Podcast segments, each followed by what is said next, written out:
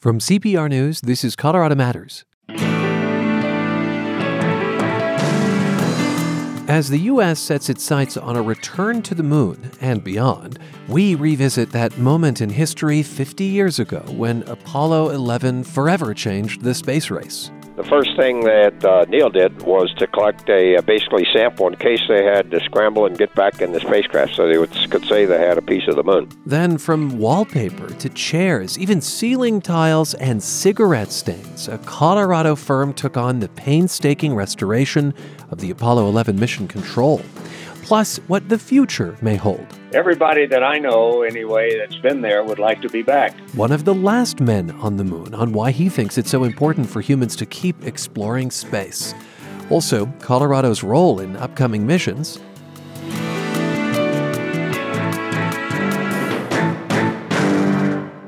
This is Colorado Matters from CPR News. I'm Ryan Warner. Colorado's at the forefront of space exploration, like the successor to the space shuttle called the Dream Chaser. It's being built by Sierra Nevada Corporation in Louisville. It'll fly back and forth to the space station. Then there's the Orion spacecraft. Lockheed Martin's handling that one in Littleton. Orion's designed for deep space exploration and a return to the moon. Now, that's a mission long in the making. 50 years ago, this past July, the first person set foot on the moon. It is 2019 wanes. We're going to reflect on that historic event today and look ahead. Why don't we start with a phone call? Kranz here. Hi, Gene Kranz. I feel like I'm talking to a rock star. You don't have a rock star. Basically, I don't. I can't sing. I can't dance. and basically, I'm too damn old. This is Gene Kranz, a man instrumental in mankind's giant leap to the moon. He's the former fighter pilot who served as flight director for Apollo 11 and later missions. Now, stories about the moon landing 50 years ago are usually about what led up to these words. It's one small step for man, one But we wanted Gene Kranz to focus on what happened in the hours after Neil Armstrong and Buzz Aldrin walked on the moon and their 200,000 mile journey home. I asked Kranz what the astronauts did immediately following Neil Armstrong's famous first step onto the lunar surface. The first thing that Neil did was to collect a, a basically sample in case they had to scramble and get back in the spacecraft so they would, could say they had a piece of the moon. But basically, the initial work was done with uh, Neil out. He was testing surface, doing all that kind of stuff, and this was all being relayed to Houston. We could uh, pretty much watch them on TV now.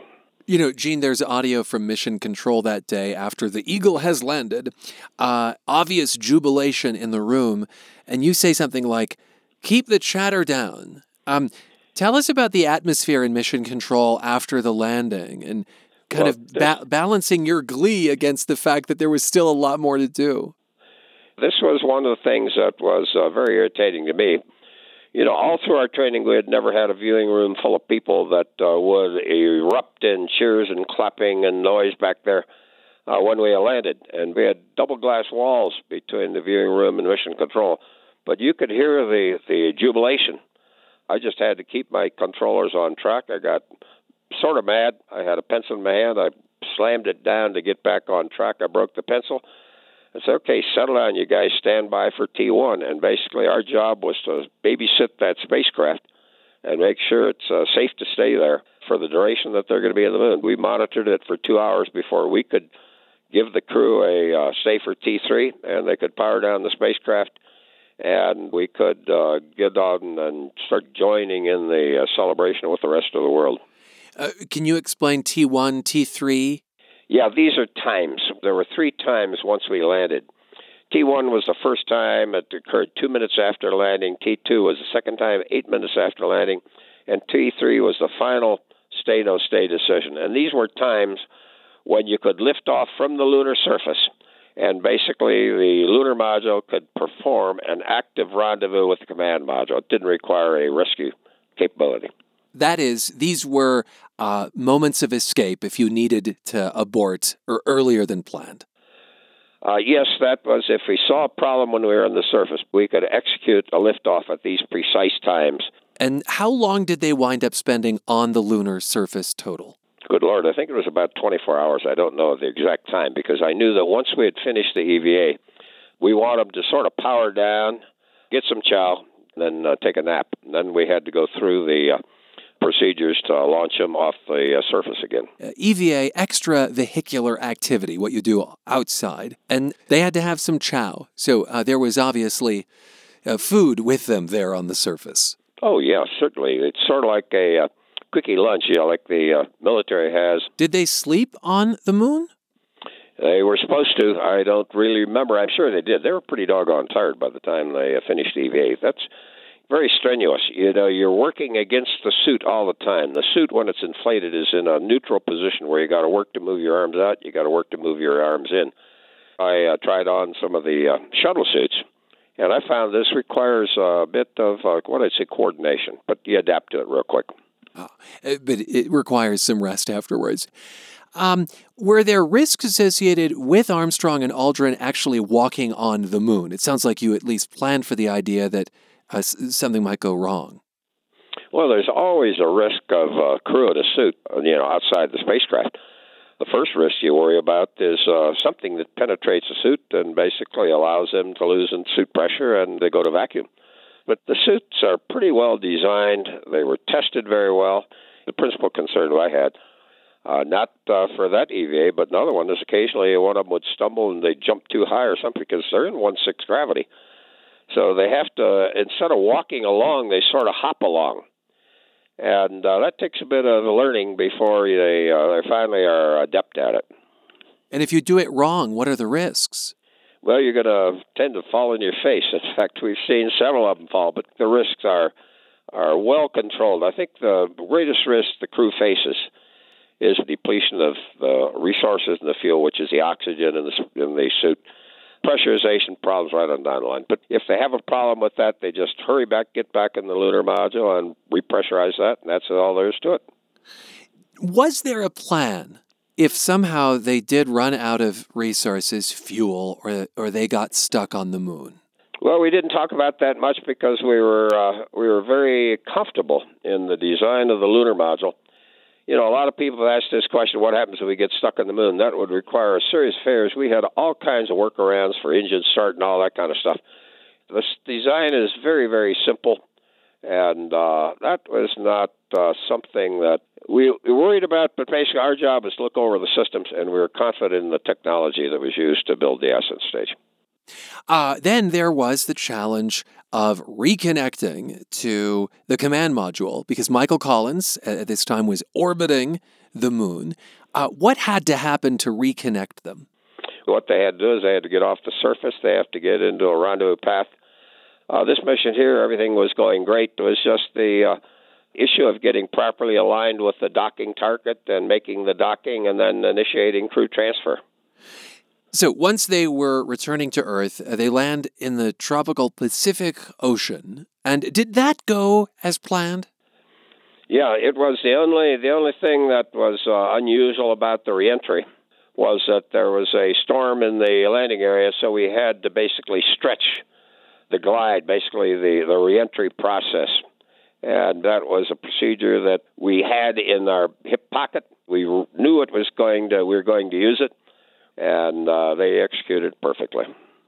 Uh, Neil Armstrong was the first to actually step onto the moon, and uh, I've just watched a documentary, a new one about his life and how dramatically it changed when he returned to Earth. Uh, Gene Kranz, how much did your life change after Apollo 11?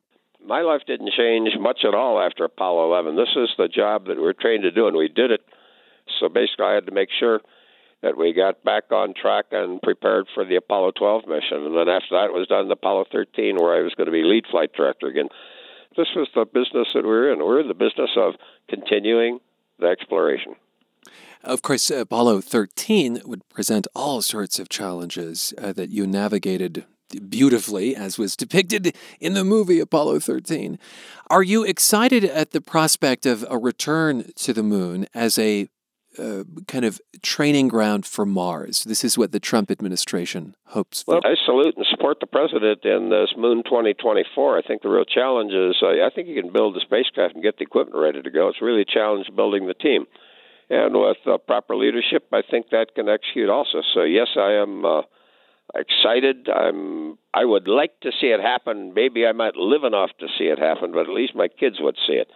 And what I'm interested in is the future of this nation and our work in space and how we can contribute to maintaining and continuing to maintain the position and the high ground that we established in the early years. Eventually to Mars, then, you'd hope? Well, I think the moon is the stepping stone to Mars, and I think someday they will move out and decide that's where we want to go. But I think the key thing is we, uh, we this is an incredibly expensive process, and what we have to do is we have to rally the free nations of the world and pull them together and build them as a team. Gene Kranz, uh, I want to leave with this. You were known for vests that you wore to the various missions you led. I understand that your wife made them. Could you describe the vest that you wore for the Apollo 11 mission? Apollo 11 mission vest was, uh, I actually wore uh, two of them. Each vest had a white background because that was my team color. Okay. Each one of the vests had a different pattern and different fabric. And uh, I think this was a really, it really turned into be a real morale builder for the team. And this this would be for you and the team. She would make quite a few of these. Oh yes, and uh, some of them went to Girl Scout raffles because we got six kids, five girls, so they go to raffles to raise money. There's one at the Smithsonian. There's another one at the Space Center Houston. The Space Center Houston one is one of my favorites because it was a red, white, and blue metallic material, which was very difficult to sew and build. But it was funny when they they needed one out in Hollywood. And we had to give it insured, and it was appraised at fifteen thousand dollars a vest. I actually sold one of the remaining vests for our church building fund, and uh, that helped us get uh, that building fund started. So they all went to good causes. Uh, Gene, thanks very much for being with us. And thank you very much. I enjoyed it. Gene Kranz was lead flight director for Apollo 11. It was the first time humans walked on the moon 50 years ago. We spoke in July.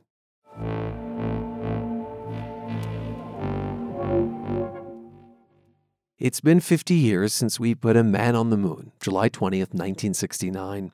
We're all familiar with the famous radio transmission of Neil Armstrong saying one small step. But to start this next story, we'll play something else the communications from here on Earth just prior to that historic moment. Okay, all flight controllers, go no go for landing. Retro. Go. Fido. Go. Guidance. Go. Control. Go. Telcom. Go. GNC. Go. EECOM. Go. Surgeon. Go. Capcom, we're go for landing. Eagle Houston, you're go for landing. Over. Roger, understand. Go for landing. 3,000 feet. Copy. alarm. 1201. 1201. Roger, 1201. 1201 alarm. Same guys. type, we're go flight. Okay, we're go. We're go. Same type, we're go. Flight Fido right on. Real good 2,000 feet. 2,000 feet. Into the ag, 47 degrees. Roger. 47 How's our degrees. margin looking, Bob? It looks okay. We're Okay. about four and a half. Roger. Those commands came from Mission Control at what's now the Johnson Space Center in Houston, Texas. It's probably one of the most famous rooms in history. And until recently, it just sort of sat there, unpreserved. People on tours could spin around in the chairs, carve their initials into the consoles. Well, it was a Colorado company's job to restore Mission Control, make it look like the day of the moon landing, down to the wallpaper and ashtrays. Jennifer Keys led this project for Ayuda Companies. It's an environmental engineering firm in Denver. Jennifer, welcome to the program. Hi, Ryan. Thanks. And you kind of grasped at your heart as you heard that radio transmission. It's still emotional for you. I I still love hearing that. It still strikes a chord, and I think it does for a lot of Americans still. This was a years long renovation timed to the 50th anniversary. What kind of shape was Mission Control in when you began? Well, unfortunately, it was very sad. Um, the first time I walked into the room, there was that sort of awe inspiring feeling, of course, that you know there's this incredible history to that room. And then you start to look closer and you see buttons missing from consoles and yellow tape on the carpet where seams were coming apart or were unlevel and wallpaper peeling um, stains in different places. It just it looked pretty sad. There's trash in places, even hidden in desk drawers and and things of the like. This wasn't just a cleaning job, though. It was a detailed restoration, and I find the details fascinating. Tell me about the kinds of details you paid attention to as you made it look like the day of the moon landing. It was truly a, a ceiling to floor restoration. We went through painstaking research over the course of the entire project. We, of course, started with the research portion, um, but then continued to unravel things as we went through the process. and one of the things we started with was, of course, the ceiling tiles. Um, when we walked into the room, there were not a lot of original pieces that had been in the room at the time of the moon landing. And we were able to track down original ceiling tile in an old phone booth in the first floor in the lobby of the building. And we were able to take it and look at it. Unfortunately, those ceiling tiles aren't made anymore. Okay, I imagine that a lot of what was in that room is not manufactured anymore. Oddly enough, that's that's the case, and and so we went through the detail of assessing what that pattern looked like. We could get pretty close, and then we actually had our contractor drill holes to mimic the pattern. And I know it sounds a little crazy uh, to drill holes in, in a ceiling that probably most people wouldn't notice or uh-huh. is kind of far away. But uh, the, the historical accuracy was of utmost concern for not only our, our historic preservation officer on site at NASA, but for those flight controllers that worked in that room. You did look at old film footage of the room. That's right. You also interviewed flight controllers. Uh, what was the experience of watching the film, which I imagine at the time was focused on the people? It's not like the you know the camera operator would have thought to get an image of a coffee mug or a, a ceiling tile. right, and and so one of the things that was sort of a a challenge is uh, you're right they were they were focused on the people in the room what was going on and the reality is that we would go frame by frame sometimes just to go back up and say, oh, okay, let's zoom in and see if we can figure this out and figure out what piece of paper were they looking at or huh. what does their coffee mug look like or what kind of cigarettes were they smoking at the time oh i'm so glad you mentioned cigarettes because it's not like in 1969 this room was pristine nasa staffers smoked like chimneys mm. indoors yes. which is sort of what you did back then so when you thought about the carpet and the wallpaper did you think it should be yellowed and kind of gross not pristine? I, I, think what we tried to do is match things as best as we possibly could. To that day. to that day, and um, one of those areas uh, was the carpet, and um, we were fortunate enough that we were able to uncover old historic carpet under the pneumatic tube station. So we all call them P tubes. Um, and there are stories, of course, of people. It's much like at the bank where you have a little little canister that you send missives back and forth, and they would use that between rooms to communicate with one another. And under those P tube stations, um, there was original carpet, which was fabulous. Oh. The the thing we didn't realize, I think, at the time when we were trying to match the color and the texture was that some of that carpet would have been impacted by nicotine. And it turns out that where the, the actual P tube station had rested on the carpet had probably protected it a little bit better than directly under the station. And we matched what was directly under the station. So, what is in the room today is a bit yellowed and matches more of what the nicotine impact would have been. Okay, you, you wanted to reflect that. Yeah, we did, yeah. You also uh, were able to reanimate some of these consoles with new technology, the old technology being expensive and unreliable. And when the restoration was nearly complete, Flight director and former fighter pilot Gene Kranz laid his eyes on mission control. Here he is on NPR in June. I walked into that room last Monday for the first time when it was fully operational, and it was uh, dynamite. Basically, I just I won't say literally wept, but it was there was the emotional surge at that moment was incredible. Seems like you did a good job. The the environmental engineering firm that you work for, Ayuda Companies in Denver, which contracts with NASA, Yes. is woman owned. Um, but I think of how male dominated mission control would have been in 1969, and I wonder if that contrast has occurred to you. the the detail wasn't lost on me to uh, walk in that room, but I think um, my background is in chemistry. Um, excuse me, our, our president, Sonia Youngeberg, her background is is in engineering, and it's not uncommon for us to be the only woman in the room Still today. still today.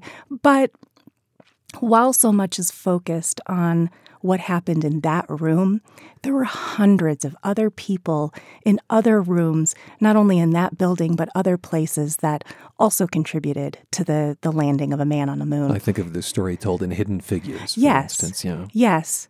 And Jim Bridenstine, NASA's administrator, also talks now about being able to put not only the first woman, but also sustaining uh, people on the moon. Thanks for being with us. Thanks Appreciate very it. much. Jennifer Keys is with the Denver company that led the restoration of mission control at Johnson Space Center in Texas. Fifty years ago, it served as the earthly nerve center of the moon landing. Now, at the beginning of today's show, I mentioned one of the upcoming missions connected to Colorado. The Orion spacecraft is designed to take people to and from the moon.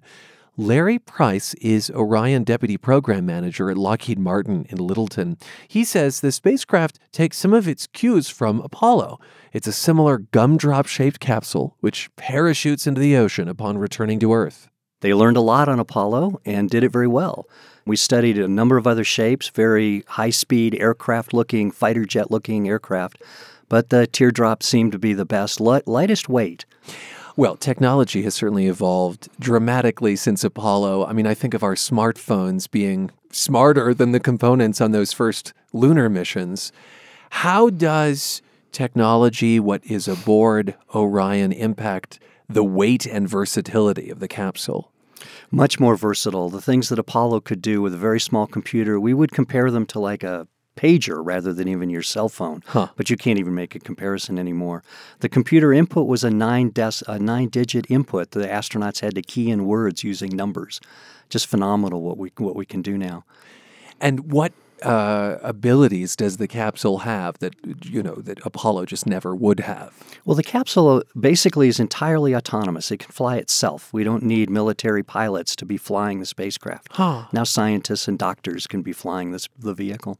Larry Price is Deputy Program Manager for the Orion spacecraft at Lockheed Martin in Littleton. We spoke in October. And Colorado Matters continues in the next half hour with perspective from the last man on the moon about why it's important for people to keep exploring space. I'm Ryan Warner. This is CPR News.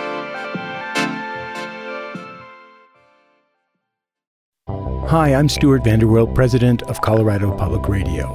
Everything we are today is a result of community support. You've helped create one of the largest public service institutions in our state, locally owned and committed to producing news that's important to Colorado. This is why your end of year gift is so important. When you donate today, you'll fuel ambitious plans to grow this vital service in 2020 and beyond. It's easy to do at cpr.org, and thank you. This is Colorado Matters from CPR News. I'm Ryan Warner. The first manned mission to the moon took place 50 years ago. As 2019 comes to an end, we're looking back and ahead in light of that historic moment. Our next guest helped guide the Apollo 11 mission from Earth as a geologist, then wound up on the moon himself. In fact, he was on the last lunar mission. Harrison Schmitt went on to represent New Mexico in the U.S. Senate. We spoke while he was in Denver to mark the moon landing anniversary. Senator, you once described walking on the moon as being on an infinite, giant trampoline. Well, all 12 of us who have been there basically had the same experience. Our weight was divided by six.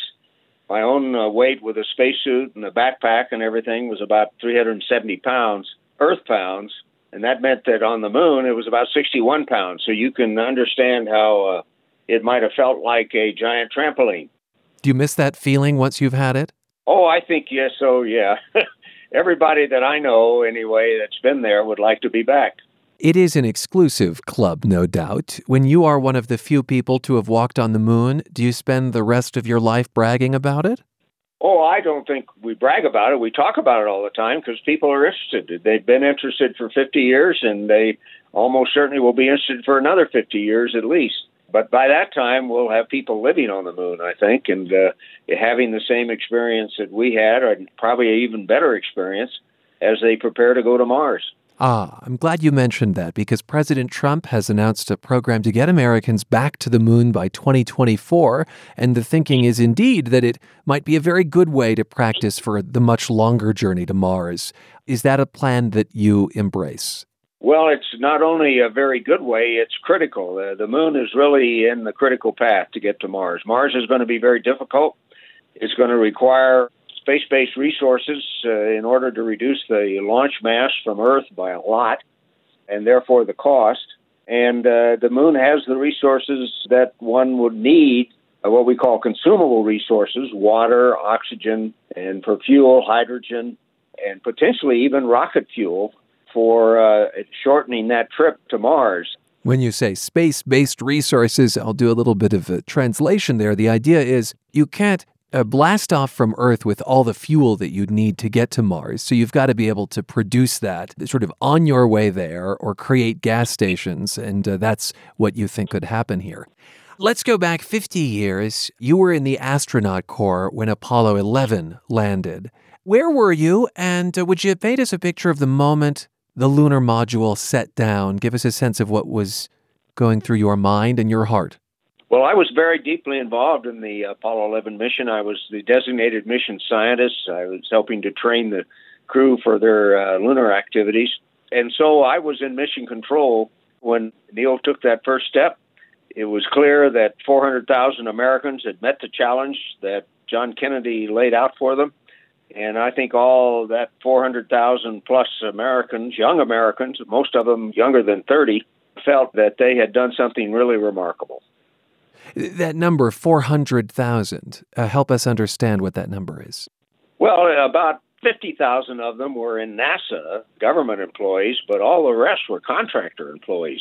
Boeing, uh, General Motors, Chrysler. Yeah, I'm fascinated that uh, that you you look at the 400,000 people who helped get us to the moon. I think that's such great well, pers- they, they, perspective. Hey, they not only helped, they made it happen. They made it happen. They're the true heroes of the space program. The astronauts were merely the tip of the spear. So, you mentioned your science background, a geologist. It was your job, in part, to prepare those first uh, moonwalkers for collection of what was on the moon uh, the dust and the rocks. And Gosh, I have to think with as much money and energy as spent on a single mission, the desire might be to bring back everything you can.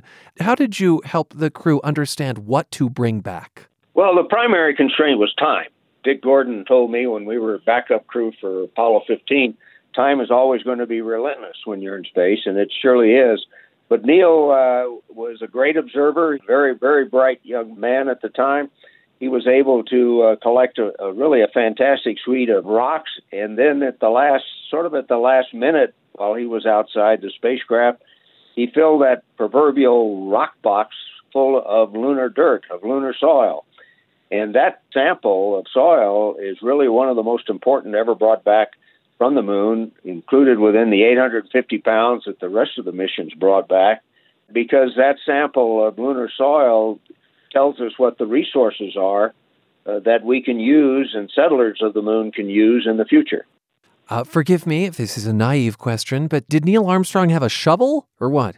He basically uh, picked up the rocks by hand. Uh, that was not difficult. He had a spring loaded attachment that he could use to, to that without having to get down on his hands and knees. And then he did have a scoop in order to get the soil into the rock box. How confident were you during the Apollo 11 mission that you too would be on the moon? At that time, I had not been assigned to be on a backup crew. I was soon after that, early in 1970. I was assigned to the backup crew of Apollo 15. Once you're in a backup crew position, then you're pretty much, unless you do something that you shouldn't do, you are pretty much in line to fly a mission. Now, the mission I, uh, Dick Gordon, Vance Brand, and I were in line to fly was Apollo 18. Yeah. And in the middle of the Apollo 15 training, it, we were, it was announced publicly that the Apollo 18 mission was canceled. And so then it became our job to try to be so good that we could be assigned to Apollo 17. Wow. Uh, unfortunately, uh, I was the only one that ended up being assigned to Apollo 17, primarily because NASA headquarters and the National Academy of Sciences felt we ought to have a scientist, and specifically a geologist, on that last mission to the moon.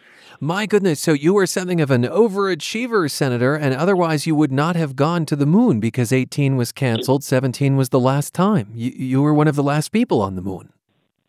I was the last to step on the moon. If Neil Armstrong was number one, I was number 12. How often do you dream about that?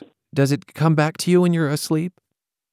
It doesn't. I don't. I can't recall ever dreaming about being in space or being on the moon, but it's probably because I talk about it so much. Here I'm talking to you, and, I, and uh, that probably takes care of any need to dream about it. What's a question you aren't asked enough? Well, that's that's an interesting uh, perspective for a questioner. I think uh, the main thing that people should ask more about is why it's so important for the human species, if you will, to be spacefaring. Uh, I think it goes back to our heritage, evolutionary heritage, because it's always been important for uh, human beings to expand their access to resources, to expand their access to living uh, conditions, to improve those living conditions. And for two million years, we've been doing that. And so uh, the people who did it well were the ones that survived. And uh, so evolution, I think, had a major part in this interest that the species has to go into space. Okay, do the math here with me. Do you remember how old John Glenn was when he went, also a senator, by the way, uh, when he went back into space? Well, if I remember correctly, he was about 70. 70, okay. And uh, if you don't mind my asking, Senator, how old are you? I uh, just turned 84. Hey, my goodness. Okay. Would you go back if you could? Or is... That's what I say. Would you go back if you could, or is that just uh, is that not possible physiologically? I think it's probably uh, uh, would just be a dream. Uh, there are so many really brilliant young people in the astronaut corps today, and and who will be in the astronaut corps in the future that uh, we won't have any problem finding highly qualified folks to go on uh, not only back to the moon and explore there and prepare to go to Mars, but actually to go to Mars. I would hate to be competing with these young people today to try to get a seat on a flight to the moon. Senator, thanks for your time. Thank you. Senator Harrison Schmitt was on the last moon mission. The first one took place 50 years ago in July. 50 years ago, Americans walked on the moon. Now the Trump administration wants a sequel. Here's Vice President Mike Pence. At the direction of the President of the United States, it is the stated policy of this administration and the United States of America to return American astronauts to the moon within the next five years. Our next guest, CU astrophysicist Jack Burns, is helping guide the project. Burns is often in Washington these days, working with the White House, NASA, and private companies on this lunar plan. Jack, welcome back to the program. Well, thanks, Ryan. It's great to be back with you today. Why this urgency to return to the moon? Well, I think that the administration saw that NASA and our space program really had been languishing over the last decade or so we really weren't going anywhere. We were um, the shuttle program had ended, um, and there was really a certain lack of direction. So um, I believe that, that the White House, the Space Council, all believe that a, a bold goal to return to the moon in uh, only five years would get the engine of space exploration started again is it space exploration for space exploration's sake? What what's the larger motivation other than energizing an agency? You know what I mean? Yeah, that's a good question. Um, and it is beyond that because um, it's very different today than it was uh, back in the 60s and 70s, where we were talking about an all government program. Today, we have a combination of partners. We have companies like SpaceX, like Lockheed Martin here in Colorado, who are intimate partners and uh, expending some of their own resources on uh, return to the moon as well as uh, orbital missions. And then there's international partners as well that have been very successful in working with the with the space station. So it's exploration in the sense of also getting a space economy uh, underway, and it's exploration too of science in understanding our origins uh, by looking at the moon as a kind of history book of where we came from. Why the moon and not, if you want to be bold, Mars? Much farther away, of course. Well, Ryan, it's really both. I think one of the things that's important is to recognize that we're on a sustainable path, which is very different than Apollo, which uh, ended in 1972 after the political goals of beating the old Soviet Union to the moon really ended. Today, what we're looking at is using the moon as a stepping stone to Mars. Uh, the moon is nearby. It's a lot easier to get to. We have the technology to do it. Mars is a lot harder to do. It's a lot further away. It takes um, additional technology. So, um, having this uh, two step process of the moon uh, to uh, get our space legs back again, if you will, uh, because it's been almost 50 years since we've been on another planetary body and then a, a bolder plan to um, get to Mars towards the middle of the century is uh, is one that's going to to lead to a sustainable uh, space program, I believe. There's a touch of poetry here because the lunar mission is called Artemis. You explain that just briefly. Yes, uh, it's a great name, I think. Artemis is the twin sister of Apollo in Greek mythology, so it's a very appropriate name for this new uh, mission to the moon. Ah, given the history of the Apollo missions. Okay, what is it that the the moon helps us refine uh, that uh, eventually gets us to Mars? What can we learn and what can we achieve perhaps on the moon that makes that journey easier? Well, one of the new things that we've learned in the last decade or so that's different than the end of Apollo is that the moon has water. It has water at its poles uh, in a substantial amount in permanently shadowed craters. In that sense, it's more like Mars and learning how to mine water from the moon and, for example, turn it into rocket fuel uh, is an invaluable uh, resource in space because we don't have to drag all of that very heavy, very expensive rocket fuel from the Earth. Uh, when we go to Mars, we're going to have to, on day one, learn how to live off the land, including mining water on Mars and also turning it into rocket fuel for a uh, return mission. So that's just one of the ways in which uh, the moon is going to facilitate our ability to be able to live and work on uh, sustainably on Mars. In other words, you would build a rocket fuel plant of some kind on the moon. I mean, water is water's great, but water is not jet fuel, you know. Well, that's right, but it but it really is uh, because water is hydrogen and oxygen, and rocket fuel is also hydrogen and oxygen. Mm. So you break up the water into its components. You have to do a lot of additional chemical processing. It's not a trivial process. Recombine, and you've got liquid oxygen, liquid hydrogen cryogenically cooled that will serve as the kind of rocket fuel, not only to get you back off the moon, but also you can envision having cryogenic uh, fuel depots in space that can be used uh, by future missions to Mars or elsewhere in the solar system. How sophisticated do you think this? Uh, is I don't know if the word is colony or base. Uh, how sophisticated do you think that presence would be on the moon? Well, I think that the, the, the president's plan called for um, a quick return of humans to the moon in 2024, right. leading to a permanent presence at an outpost in uh, 2028. That outpost I see is very similar to uh, the Antarctic station that is run by the National Science Foundation.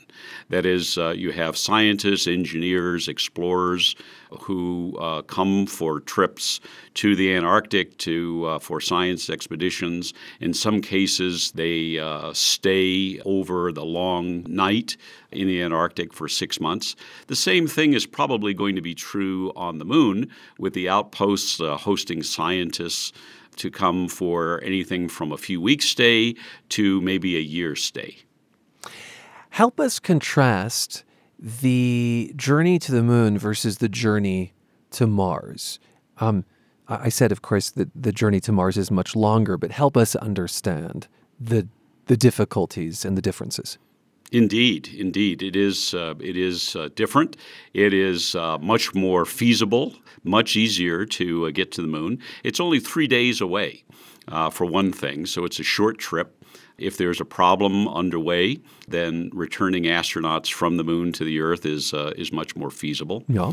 Uh, furthermore, the uh, gravity on the moon is only one sixth that of the Earth, and uh, it's about half that of Mars.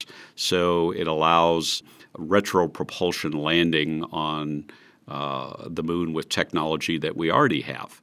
So contrast that now to Mars. Mars takes about eight or nine months using current liquid propulsion systems, liquid rocket fuel systems, to get to Mars. And then because of the alignment of Mars and the Earth, you really have to stay on Mars for a year uh, and then nine months back. So when you go to Mars, you're there for a, a two and a half year expedition. Furthermore, when you get to Mars, uh, Mars is very difficult to land on. The U.S. is the only country to successfully land any spacecraft on Mars still today. Hmm. Um, you have to go through an atmosphere.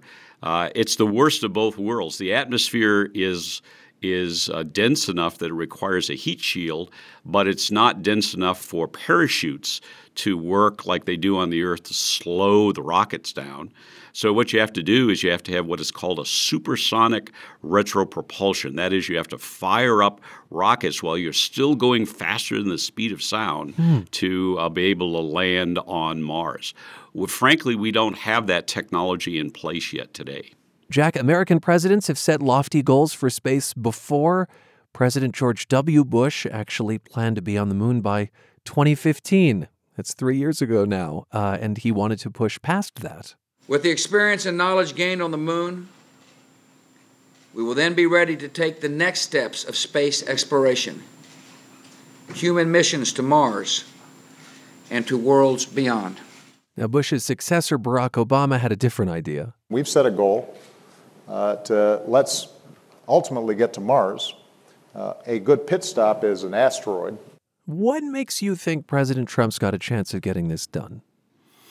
Well, Ryan, I think what's different this time than either uh, of the Bush's plans, so uh, George H.W. Bush also had a plan in the early 90s, um, is the price tag. Uh, those previous missions were all governmental programs using um, governmental rockets that, uh, frankly, required um, 100 plus billion dollars more. Today, we have the technology in place and we have the partnership mm. with companies in other countries that allows us to be able to do a return to the moon with a public private academic partnership that uh, has this kind of collaboration that would keep the cost down. So, among other things, it's affordable but also, the moon is hot right now. That is, internationally, we have individual companies as well as other countries that have set the moon as a target.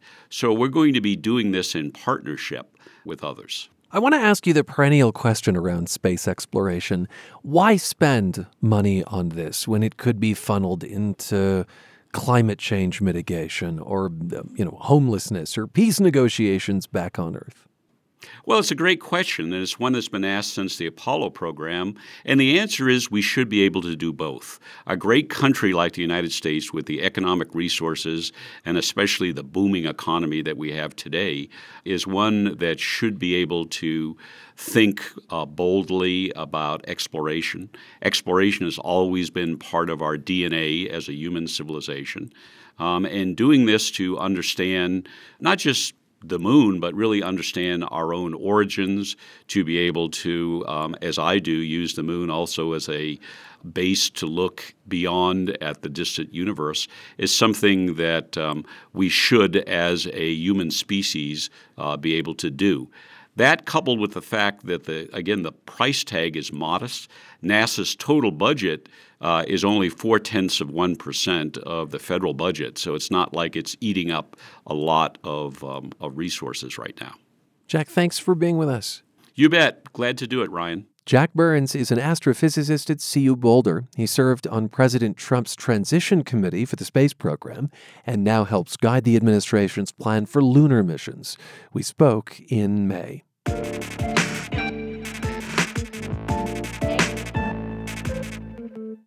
Finally, today, a curiosity. This year, we learned that the oldest known chunk of Earth was actually brought here from the moon. It happened during the Apollo 14 mission. CU astronomer Doug Duncan explains how that can be. Well, believe it or not, rocks are being tossed around the solar system a lot more than most people would realize. And and when a meteorite hits, it blasts rocks if it's big enough, blasts them every which way.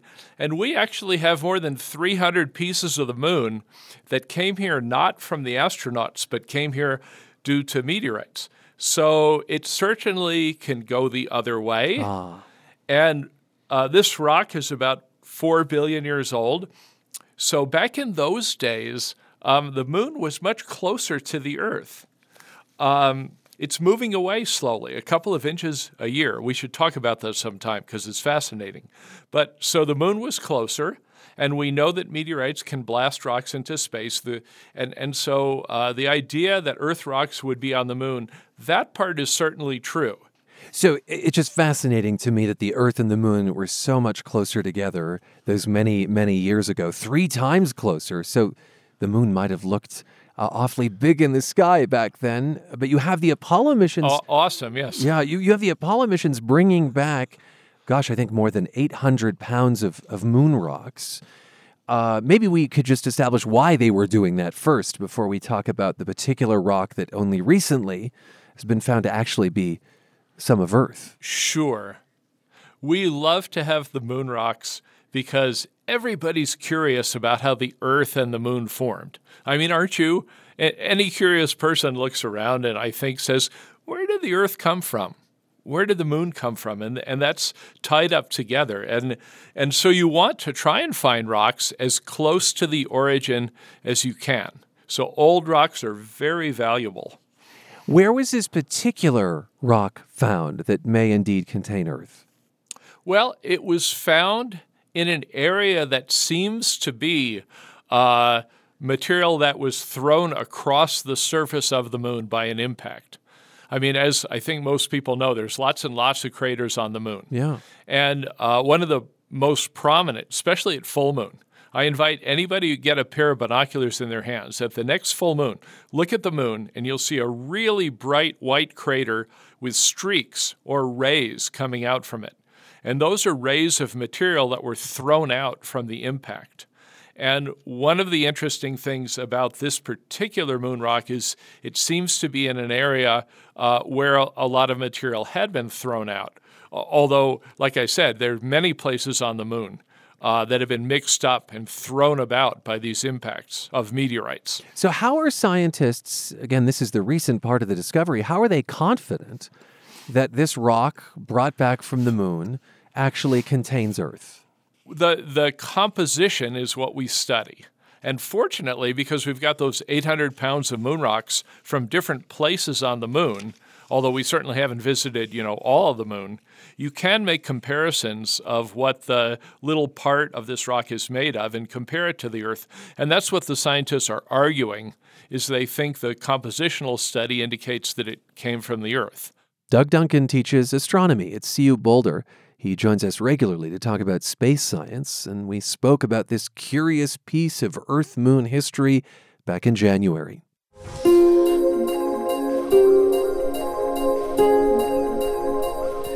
Well, thanks for accompanying us on this Moon Mission edition of Colorado Matters with executive producer Carl Bielek. I'm Ryan Warner. This is CPR News.